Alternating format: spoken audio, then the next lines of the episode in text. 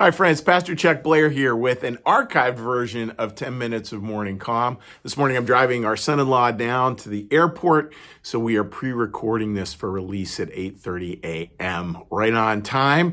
But please note you're welcome to leave comments. I just will not be able to respond to them until, until later today. So what I want to talk about today is, is this next part of, of Noah's Ark. And we talked about yesterday how an ark is not a boat, which is fascinating, lots of spiritual wisdom in that. And today we're looking at the fact that God commands, you know, he commands that you will build within it compartments. And what do those compartments talk about? An interesting way to, to look at those compartments is that we have the best intentions of our nature, and those are really good. And we also have these compulsions. So think of that balance that we all wrestle with, with my compulsions and my best intentions. And, and those two are at odds a great deal of the time in our lives. And sometimes we have behavior that's compulsive. Sometimes we have behavior that's altruistic, you know, and it's always this back and forth. And what this is talking about, like the need to have these compartments comes when, and when what occurs is the compulsions take over. So we find ourselves acting compulsively all the time. And that compulsiveness, we might today call it addictive behavior. That compulsiveness just kind of runs riot and that compulsiveness kind of overwhelms. And then here's God saying, yep, and I'm going to set it up. I'm going to create humanity in such a way when those compulsions get out of hand, that we can work at ways of compartmentalizing that and then having another part of our brain that can see it very differently, that can see it from a higher perspective. And that's where the other compartment comes in. You know, some of that, some of that stuff is small, you know, and, and understanding the compartmentalization of our, of our mind. Some of it is small and maybe, maybe not so meaningful, but, but maybe it's important for us just to reflect even on those small parts. You know, I was, was thinking a couple of days ago, I was, uh, Mondays are my day off. It's my Sabbath. I like to go to auctions, which I tell people all the time. I'm up doing an auction. I get a call from our son. Uh, he's going to move with our grandson to a different place. And he's asking me, you know, could I come down and help him do sort of a final move, a final load? Let me tell you, it was the last thing in the world I wanted to do. It was the very last thing in the world I wanted to do. And and that is part of just my compulsive nature. I just, I just, I just, there was no feeling of wanting to do that at all. I wanted to do what I wanted to do. And yet there's this thought in my head. There's this thought in my head that I try to have as a rule with our kids and it's just, if they ask, say yes, as best as I can. You know, it doesn't always work that way, but I certainly do try to say yes as often as I can, be that to an airport ride in the morning or to helping a kid move, even if I personally don't want to. And I think that's where that compartments, that's where those compartments become important.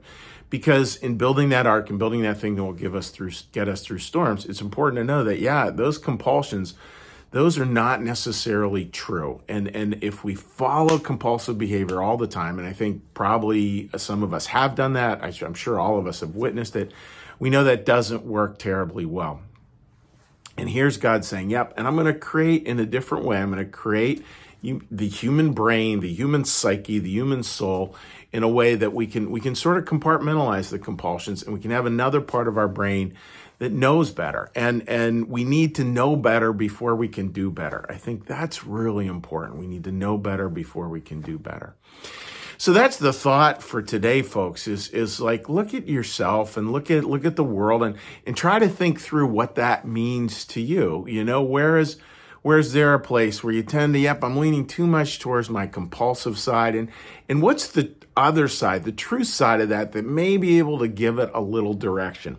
And we don't want to say, again, these are two compartments in the same ship. It's not like one is bad and one is one is good per se. I mean, compulsions obviously get us into a lot of trouble, so I shouldn't be shouldn't say that. But um, they're they're both they're just part of our humanity. They're part of our mind. They're they're part of how we work. We do have compulsive behavior, and and sometimes even some of that compulsive behavior, when it can gets connected with our best intentions, actually can be a really good thing and can lead us to heroic, courageous, altruistic actions that make a huge difference out there in the world. And we need this other compartment as well.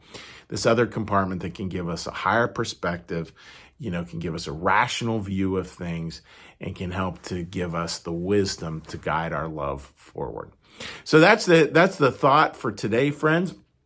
And what we're going to do now is we're going to do our little meditation, our little prayer, and our little blessing. So please join me for a little meditation. I'm going to go ahead and ring the bell.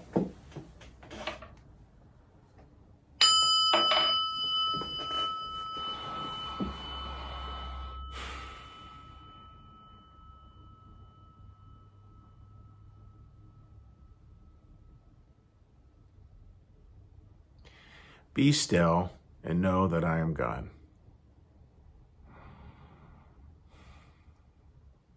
Be still and know that I am.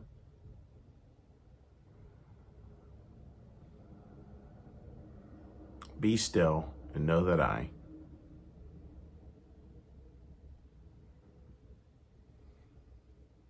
Be still and know that.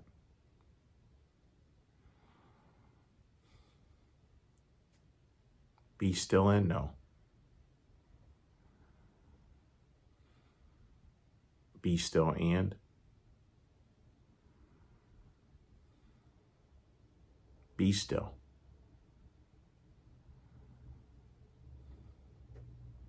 Be. Our Father, who art in the heavens, hallowed be thy name.